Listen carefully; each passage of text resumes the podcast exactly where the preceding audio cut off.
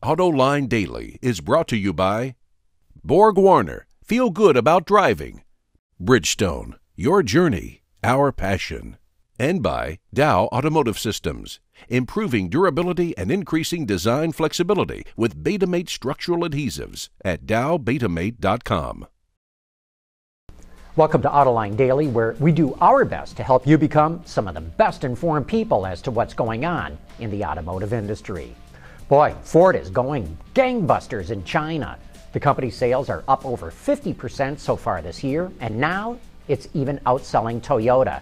Of course, that's not too surprising since Toyota sales have plunged due to consumer backlash against Japanese automakers.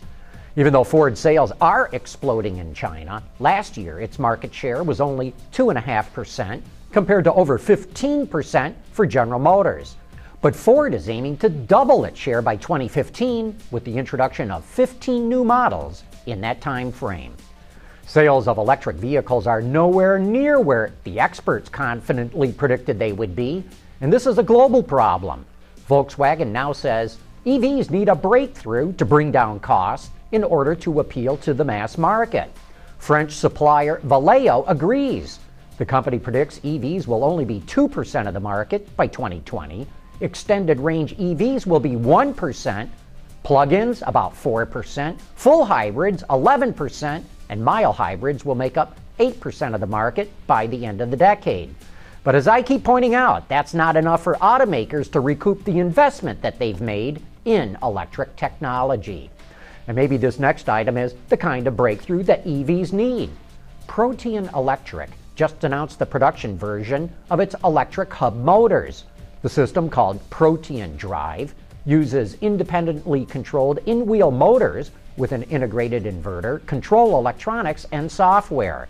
Protean claims it improves handling and improves efficiency by removing external gearing, transmissions, drive shafts, axles, and differentials.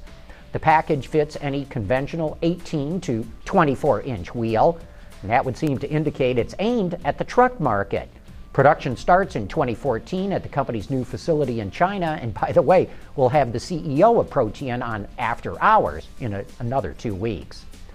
Right after we put yesterday's show to bed, where we reported that Fred Diaz was leaving the Ram brand to move to Nissan, Chrysler announced major changes to account for Fred's departure. Reid Bigland, who had been running the Dodge brand, moves over to Ram. Tim Kuniskis, who was running the Fiat brand in North America, takes over at Dodge. Jason Stoicevich was named to run Fiat, and Bruno Cattori was named president of Chrysler of Mexico, which was another position that Fred Diaz had before moving to Nissan. Speaking of management changes, Volkswagen just shuffled the deck at its troubled Seat division. It moved James Muir out of there and slotted in Jurgen Stackmann as chairman of SEAT. Stackmann, who is 51 years old, spent most of his career at Ford. He joined VW in 2010 to head up sales at Skoda. Last year, he was put in charge of marketing for the VW Group and VW passenger cars. But you know, in the past, VW's chairman, Ferdinand Piëch, has warned that they would shut SEAT down if it did not become profitable. Clearly, they're not ready to give up on it just yet, but Herr Stackmann is going to be under enormous pressure. SEAT is based in Spain. Most of its sales are in southern Europe. And the way things are going there now, he has a Herculean task on his hands. A quick programming note here. Autoline After Hours will go live at 3:30 p.m. Eastern Time this Thursday. It's just a one-time change to accommodate my schedule. But we want your questions for rapid fire. Our guest will be David Johnson from Achates Power. They have come up with a radically new engine design, and you can find a lot more about that on the web. So get those questions in early. Say, check out this beautiful custom hot rod. It's called Checkered Past. It's a 1940 Ford Coupe that won this year's Ridler Award, the highest award that you can win for a custom car.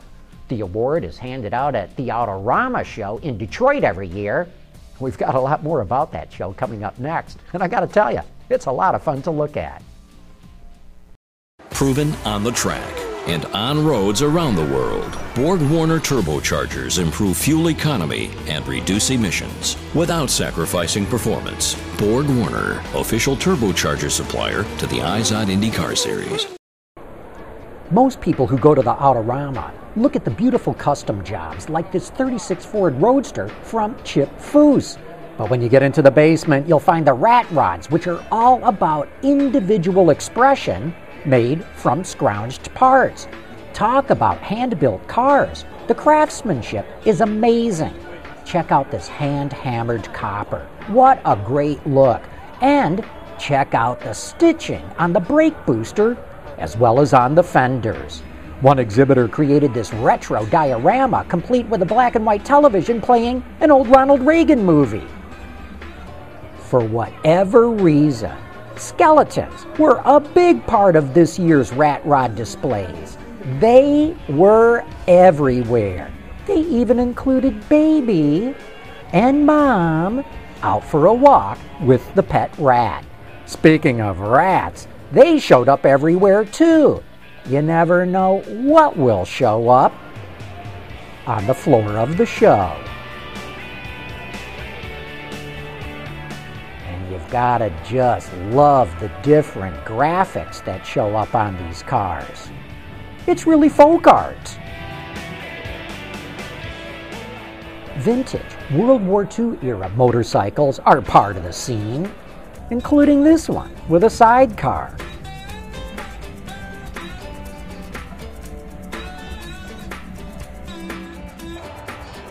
And of course, that leads us to all these different customized 1950s era bicycles, including the sculpted Streamliner.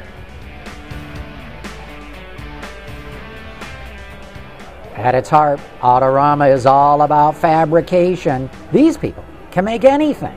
As Bill Cosby once said, look at them pipes. Pastel colors, custom grills, including a gold tooth in the grill of that old Buick. And this wild rear engine rat rod is what makes the basement display at Autorama one of my personal favorites.